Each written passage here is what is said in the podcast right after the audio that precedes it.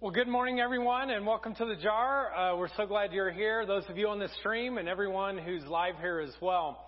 Uh, a couple of weeks ago, uh, our family, for fall break, uh, we went to Shanksville, Pennsylvania, where we looked at the uh, Flight 93 National Museum. And it was very moving. It was very powerful. I would encourage any of you, uh, if you ever get a chance, make that a priority.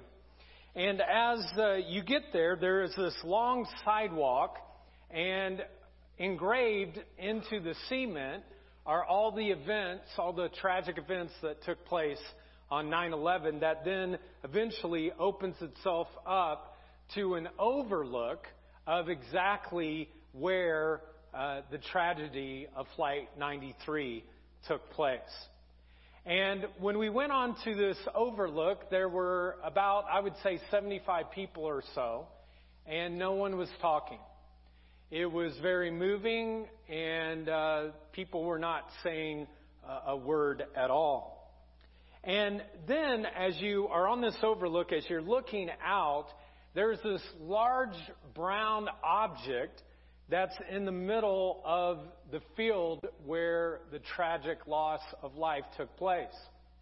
And I was thinking to myself, well, this must be the landmark of exactly where uh, the trash took place, the exact site.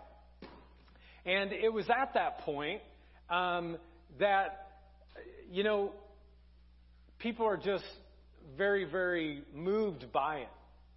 And have you ever been at a, a place before where you're looking at something for the first time and people see different things. Uh, one person sees one thing, another person sees something else. Well, um, my wife Jennifer, who is one of the smartest people I know, as we're standing on this overlook and we're looking uh, at this tragic scene, um, people are around us, and, and some are, are weeping, and, and some are just very, very quiet. And then my wife, I don't know why, but in a very, very loud voice, this is what she says Is that an animal moving in the field? And everybody looks at her, and they're like, ah. And we tried not to look at her. Like, she wasn't a part of our family at that time. We we're just like not even going to claim her. And everyone is staring at her face like, you idiot! Are you nuts? What are you thinking? And I pulled her aside and I go, Jen, I was like, honey, that's not an animal. That's a boulder of where the accident actually took place. And all of a sudden she goes, oh my gosh. She goes, We're out of here. And we left. Never even saw anymore. Now, uh, the reason I bring that up is because this is what I'm going to talk about today. And what I'm going to talk about today is perspective. And what perspective basically means is how you see something. And two people can be looking at the exact same object or the exact same situation or the exact same circumstance, and they can have two very different perspectives. Um, Jennifer saw an animal. Every other sane person that was on that ledge knew that was a boulder, okay? Um, but even in that funny story, the, the reality is we can look at something and we can have Two very different perspectives. And so today, I want to talk about this concept of perspective, and I want to talk about it in re- reference to a perspective of praise. A perspective of praise. Now, the way we're going to do this is we're going to look through the lens uh, of a guy in the Bible by the name of Paul who wrote close to half of the New Testament. And over the past couple of weeks, we have been looking specifically at his words in Philippians chapter 4, starting in verse 6. But before we jump into the scripture today, again, I want to give you a little bit of background of where he is writing this from. When Paul writes these words, he's actually writing them not from some tropical island with uh, a little drink that he's sipping on, but he actually is writing these words from jail, from the slammer. And every single day, he is chained to a Roman guard for 24 hours every single day. Each morning, when he wakes up, there's a guard with him. When he goes to bed at night, there is a guard with him as well. And month after month goes by, and he doesn't know what his situation is going to be like. He doesn't know if he's going to be executed and he'll not have any more life yet, or something else will transpire. He's hoping for the best, but he's not sure. Now, anyone who is in jail on trial for your life, they have a good reason to be anxious. If there's anyone who should have anxiety and fear within his life, it would be Paul. And yet, he writes these words instead. Even though it should have been doom and gloom, he writes these words. He says, Rejoice in the Lord always. And just like your mom, uh, he repeats it again. Rejoice. Uh, have you ever had that experience before? My mom still does it. She's 83, I'm 50, and she'll grab my face and she'll go, Are you listening?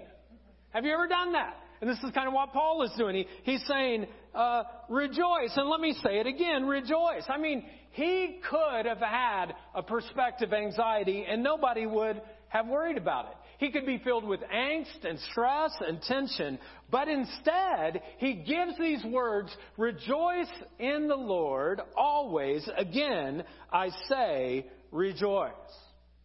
Now, folks, this is an amazing verse. I love this verse. Um, it's a great verse to have on your coffee mug. It's a great verse to have on a greeting card. It's a great verse to actually have on a magnet that you put up on your refrigerator. But when you're going through a difficult time and you're going through a struggle, what you don't want to hear is somebody come up to you and go, Rejoice in the Lord always. And again, I say rejoice. I mean, can anyone relate? Look at you, all of you are holy today, you know? Hopefully those of you on the stream. Can anyone relate? Yeah. Like, like when you're going through something difficult, it's very hard to have perspective. For example, let's say you're driving your car and all of a sudden you get a flat tire. When you get that flat tire, you pull off the side of the road, you get out, it's below zero, the wind is howling, somebody comes up to you and says, hey, you got a flat tire. Well, rejoice in the Lord always. Again, I say rejoice. I'm like, you know what? You say that one more time and I'm going to give you something to rejoice about, you know? Like, like what's that about? Say it one more time. And I'll give you something to rejoice about. That's why when Paul says these words, rejoice in the Lord always, I'm like, really, Paul? Like, really? Rejoice always? You find out that your spouse has been lying to you about something for a long period of time. Rejoice in the Lord always? You lose your job. You don't know if you're going to be able to make rent. Really, Paul? Rejoice in the Lord always? You find out that one of your kids is doing some really bad stuff. Rejoice in the Lord always? You find out that in some particular way that your friend has actually betrayed you. Rejoice in the Lord always? And maybe for some of you, you battle anxiety at night and you're anxious to the point where you can't fall asleep and a couple of nights pile up and then a couple of months do and you're not sleeping very well and you're anxious all the time and you wake up in the morning and you don't even want to leave the house because you're anxious. Really, Paul?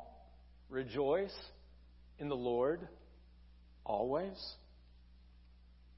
And so it's out of this context of Paul being put on trial and he's in jail that he says, Rejoice in the Lord always. I say it again, rejoice. Let your gentleness be evident to all because the Lord is near. And then Paul goes on to talk about anxiety as he says these words. Don't be anxious about anything, but in every situation, by prayer and petition, with thanksgiving, present your request to God. And the peace of God, which transcends all understanding, will guard your hearts and your minds in Christ Jesus. Folks, how could Paul do that? How could he rejoice when he was in jail? How could he rejoice when the only thing that Paul wanted to do with his life was to actually show the good news of Jesus Christ, to share it, to show love to everyone else. And every morning he wakes up and he's in prison. How could he do that? Well, the way that he did it was he had a different perspective. Because when it comes down to it, folks, it's all about perspective. Now, Paul could have just looked at his situation at face value and say, you know what? This is bad. Like, this is really, really bad. My ministry is over. My dreams are crushed. My anxiety is off the chain. I am done. In fact, what I want to do right now is to show you a version of the Bible that's very close to it, but it's from a, a different version. Um, some of you may have heard of some of the different versions of the Bible, the NIV, the NLT, but today I wonder have you ever heard of the BPV? Anybody ever heard of that? The BPV version? Well, the reason you've never heard of it is because I made it up. Okay? It doesn't uh, exist. But this is what the BP version of the Bible means. It is the bad perspective version. Okay? It is the bad perspective version. H- have you ever gone to that version before in your life? You just kind of see everything in a bad, in a negative kind of light. And Paul could have easily had a bad perspective version. In fact, if he did, it would have sounded like this. Now, I want you to know, brothers and sisters, that what has happened to me really stinks. My God let me down. I'm overwhelmed by anxiety, depression, and hopelessness. And because of all of the hell that I've gone through, I'm no longer going to my small group and I'm quitting church. Ever been there before? Can you relate? It's the bad perspective version. It's easy to come with a bad perspective version. You look at your situation and you think to yourself, this is bad. Like, I don't think it's going to get any worse than what it is right now. But the reality is, is that for Paul, he had a very different perspective. As he looked at it, he said to himself, you know what? This is a bad situation, and I wouldn't have chosen it. But the reality is, even though I want to be sharing the good news of Jesus outside these prison walls, every single day I am bound and chained to three or more prison guards who are Romans who do not know Jesus. And so now I have the opportunity to actually share my faith with people who, if I wasn't in prison, I would have never known them and I would have never had the opportunity to share Christ. I mean, can you imagine, if you read Paul's words, can you be, imagine being chained to him for eight hours or more? Like he would drive you nuts. The whole time you're like, hey, how you doing, Paul? Well, hey, you want to know about Jesus? Let me tell you about Jesus. Have you ever heard about this story, that story? Let me tell you. Uh, this is what happened to my life. This is what happened to Jesus all the time. And so he turned his perspective around because when it all comes down to it, folks, it's all about perspective. So, for those of you that are on the stream right now, what I'd like you to do is type in, it's all about perspective. Okay? And for all of you that are in the auditorium, wake the person up beside you if you have to, okay? Uh, look at them and just tell them it's all about perspective, okay? Go ahead, tell them.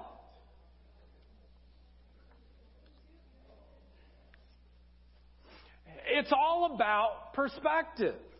Folks, you can look at a situation and you can say to yourself, this is bad, this is horrible, I'm never going to overcome it, or you can have a perspective of praise.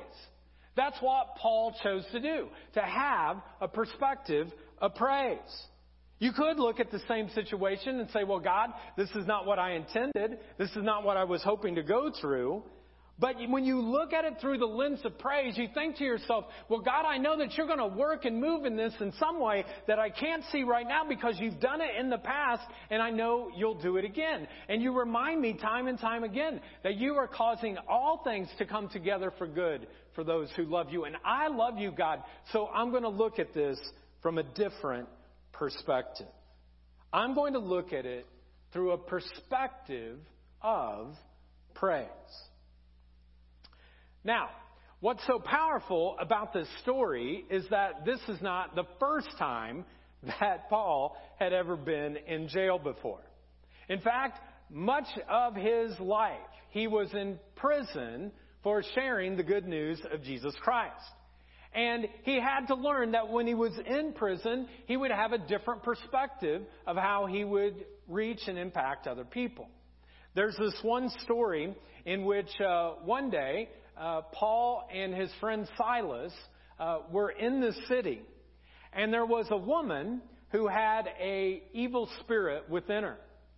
And Paul and Silas had learned from Jesus that Jesus had the power to remove evil spirits, and so they went and they prayed for this woman, and this evil spirit left this woman, and she had freedom for the first time in her life.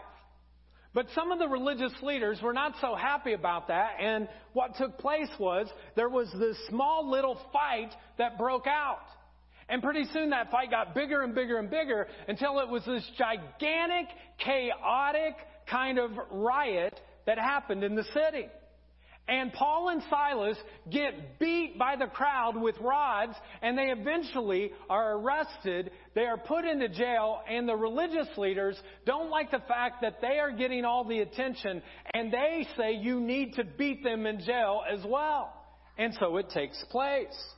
And so in Acts chapter 16, starting in verse 22, this is what we read. The crowd joined in the attack against Paul and Silas, and the city officials ordered them to be stripped and beaten with rods. Now, I'm hoping that none of you will be stripped of your clothes and beaten with rods this week, okay? I hope that doesn't happen to you. But this is what I was thinking about today, uh, or over the last few weeks as I was preparing. That some of you this week might be stripped of your confidence.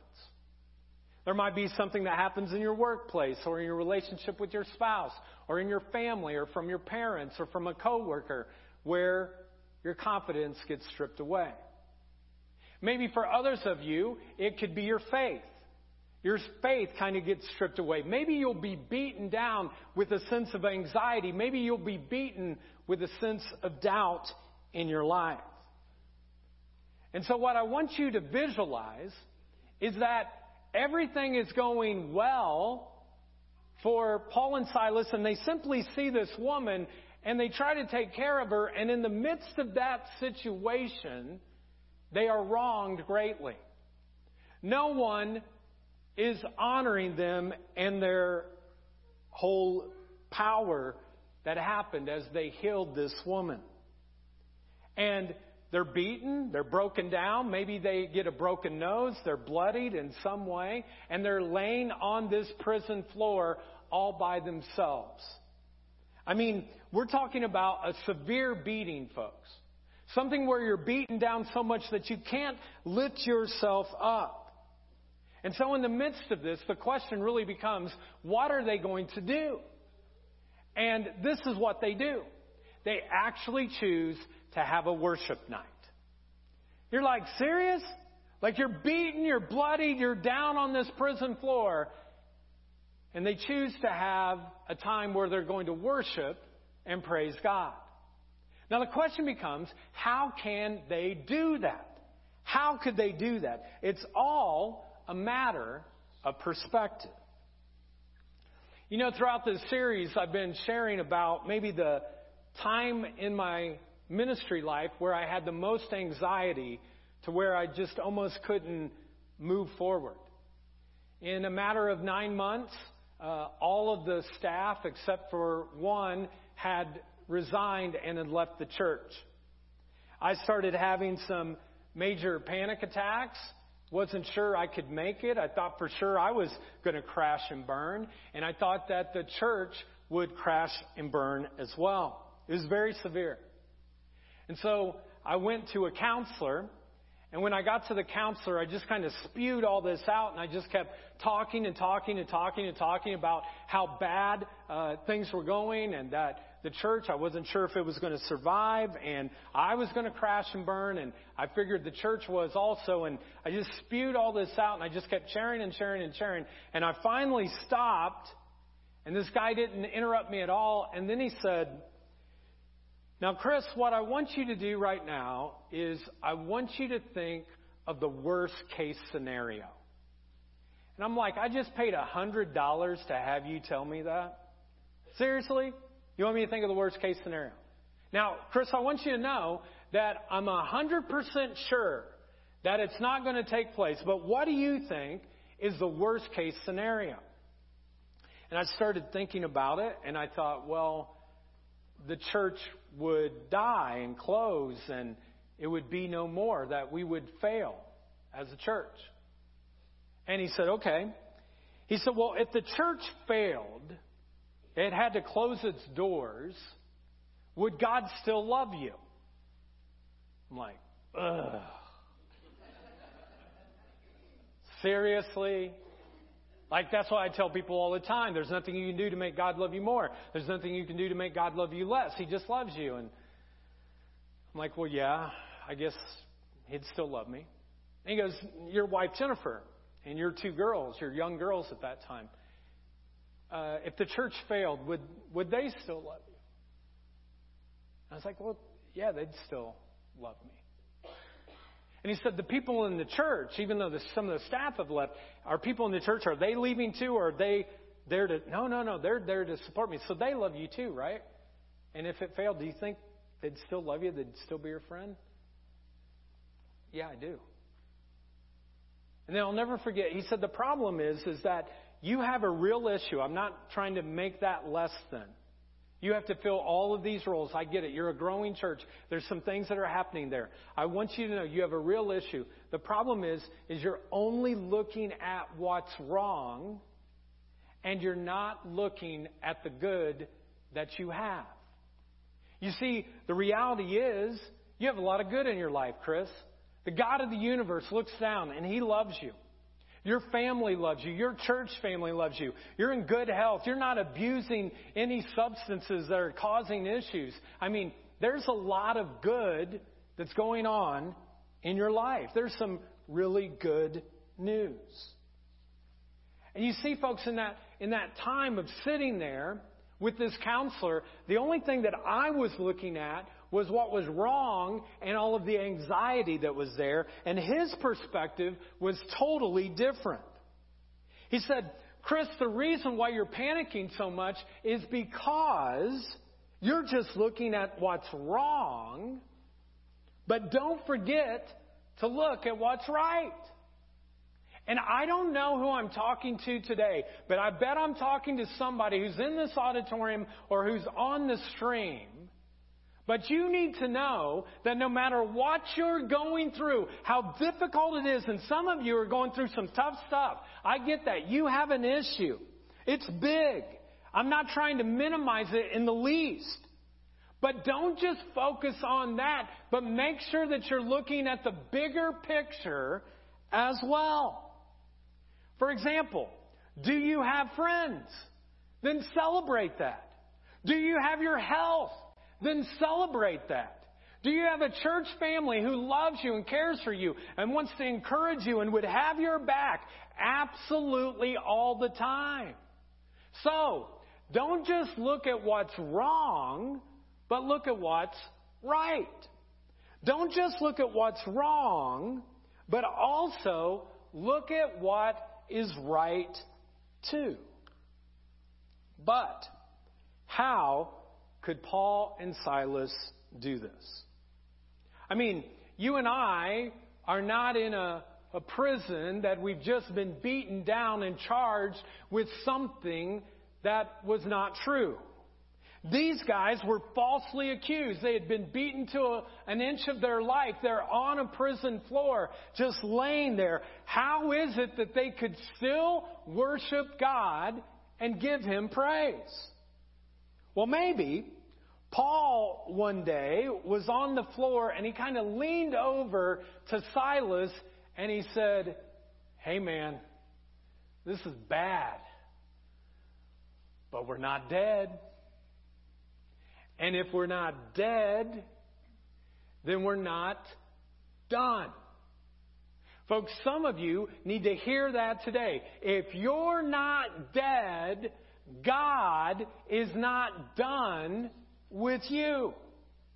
Paul and Silas, they looked at their situation simply from a very different perspective. And they said, let's go ahead even in the midst of this badness that's going on, and let's worship God. And here's what they did. Scripture says, about midnight, Paul and Silas were praying and singing hymns to God, and all the prisoners were listening to them. Now, this is what I want you to notice. They are praying to God. They are singing hymns to God, but their situation, folks, has not changed whatsoever. This is before any miracle takes place. This is before they were delivered from prison. There is nothing miraculous going on in this moment. They weren't praising God in that moment for what He had done for them. They were simply praising Him for who He is. And that kind of leads us to our big idea. This is your fill in to take home. I pray that you would write it down. Some of you, if you want, get a tattoo because you need it. Keep it with you all the time. But here it is. You praise God for who He is, not for what He does. We do praise Him for what He does. But true praise, folks, is when you praise Him for who He is and not for what He does. You know, when you praise God simply for who He is, it is a deeper type of praise. It's not because, you know, I put my quarter into the vending machine and said, hey God, give me this. It's when there's nothing coming out of the machine at all, but you just say, He is good, and I'm going to choose to praise Him no matter what. It's when you praise Him for who He is rather than what He has done that you have full praise. Couple of uh, Wednesdays ago, I woke up in the morning and I was feeling kind of anxious. Now that's weird because I've been teaching about anxiety for two weeks. And long before that, we've been doing this for a year. But I woke up that morning, I was kind of anxious because I had a meeting that morning with the trustees. The trustees make me anxious. And so I had this meeting and we were going to begin the process of creating a budget for 2022. And every time we do a budget, I, take it so seriously because I want to use the resources that God has given to us in the best possible way. I never want to waste anything that you give or that God gives through, through you. And so we went to this trustees meeting and I left from it thinking, God, here's what I'm thinking, but are you going to meet this need? Are you listening, God? will we be able to do what I'm hoping we're going to be able to do. And so after the trustee meeting, I took my girls to school and I went back home to spend my prayer time. And I don't know if you've ever had this experience before, but you get ready to start praying and all of a sudden everything starts racing in your head to a point where you can't pray. And I was thinking about the trustee budget and then I started thinking about the big crowd of people that we had on the very first Sunday? And would we continue to be able to help people with their anxiety? Would it just filter off, or could we kind of continue to uh, to do that? And I started wondering, can we keep reaching people? And the next day we had our trunk or treat, and they were predicting a hundred percent rain. I had spent months working with the president of First Merchants Bank to have all their employees out of the parking lot so that we would have the parking lot by ourselves. I was building this relationship. I didn't want it to look down, but if it's raining and it's cold, what are we going to do as the plan B? And all of this is rushing in my head. And so I'm panicking. I'm overwhelmed. I'm not sure what's going to happen. And all of a sudden, I get this prompting of conviction. Have you ever got one of those from God before? Where He convicts you of something. And this was the conviction. Aren't you preaching in two weeks about praising God in the midst of anxiety? I was like, ugh. Really? Are you going to praise me in the midst of this? Will you just continue to be anxious and panicky, or are you going to choose to praise me?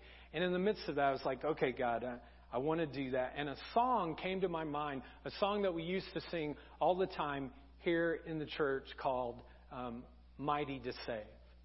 And the lyrics kind of go like this it says this So take me as you find me. All my fears and failures fill my life again. I give my life to follow everything I believe in. Now I surrender all. And then the chorus goes on Savior, He can move the mountains. My God is mighty to save. My God is mighty to save. And I'm in our bedroom. No one's in the house. I'm having my hands lifted up. I'm praising God a cappella. It only says make a joyful noise unto the Lord, okay?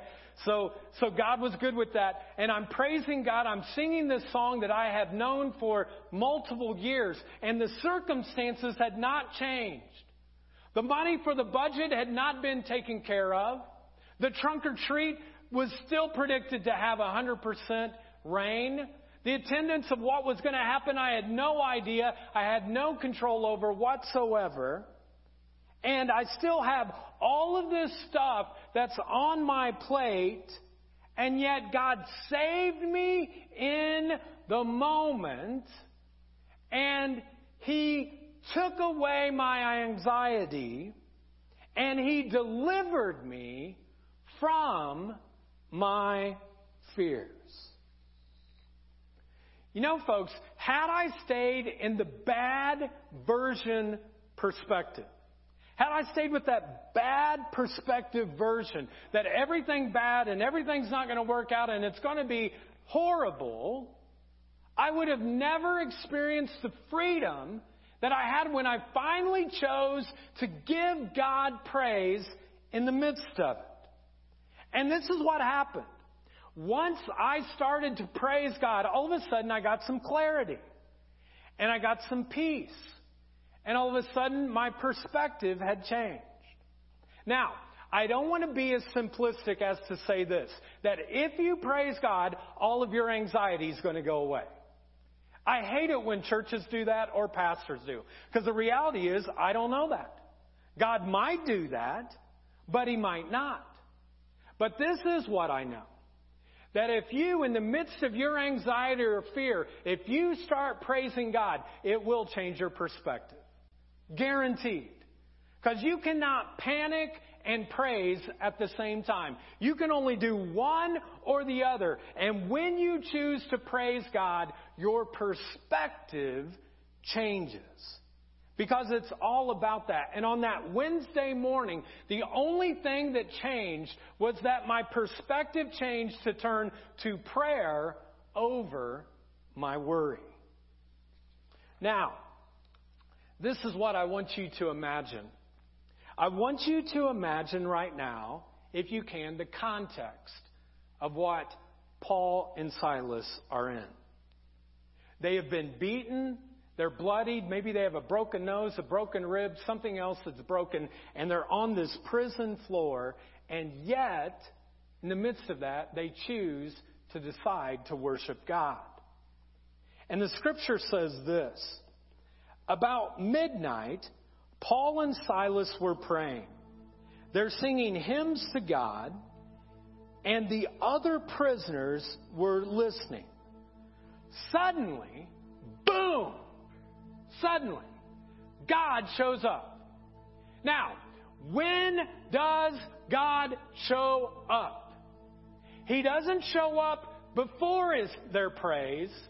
He shows up in the middle of their praise. He shows up in the middle of the praise.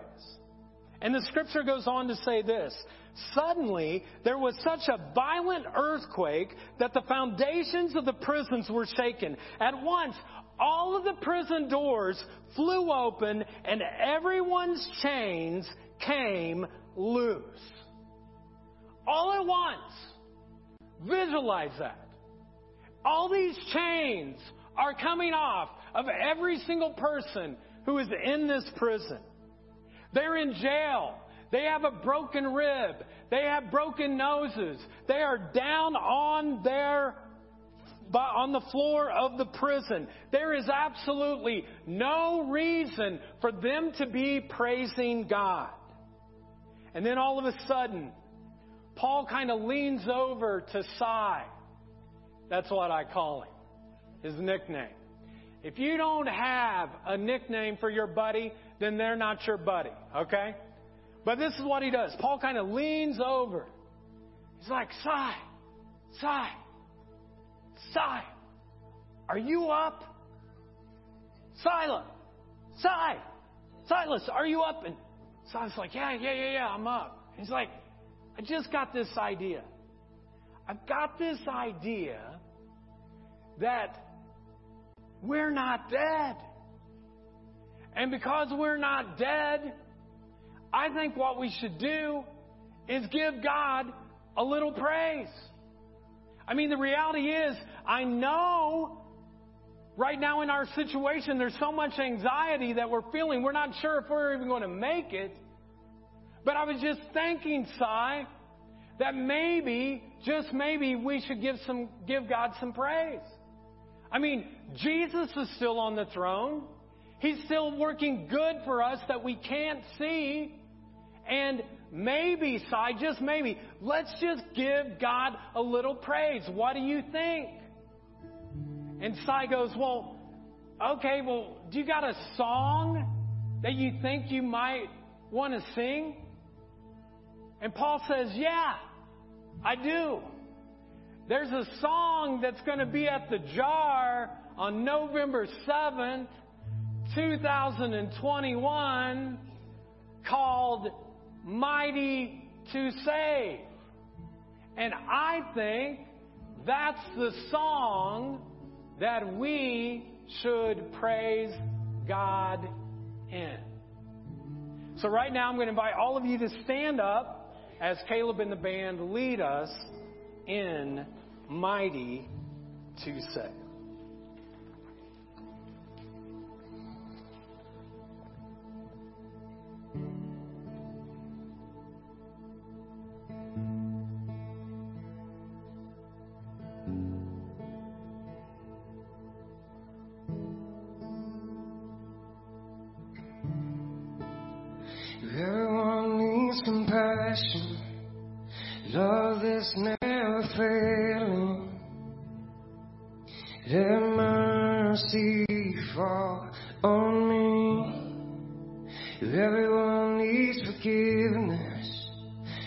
Mine is our Savior, hope of nations.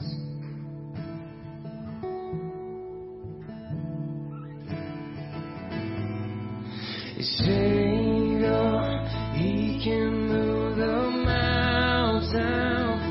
My God is mighty to save.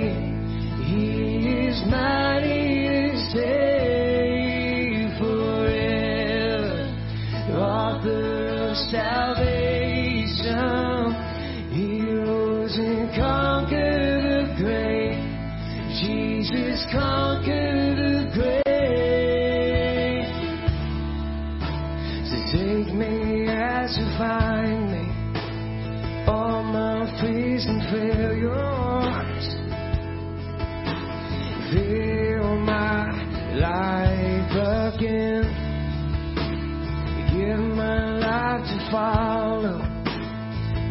everything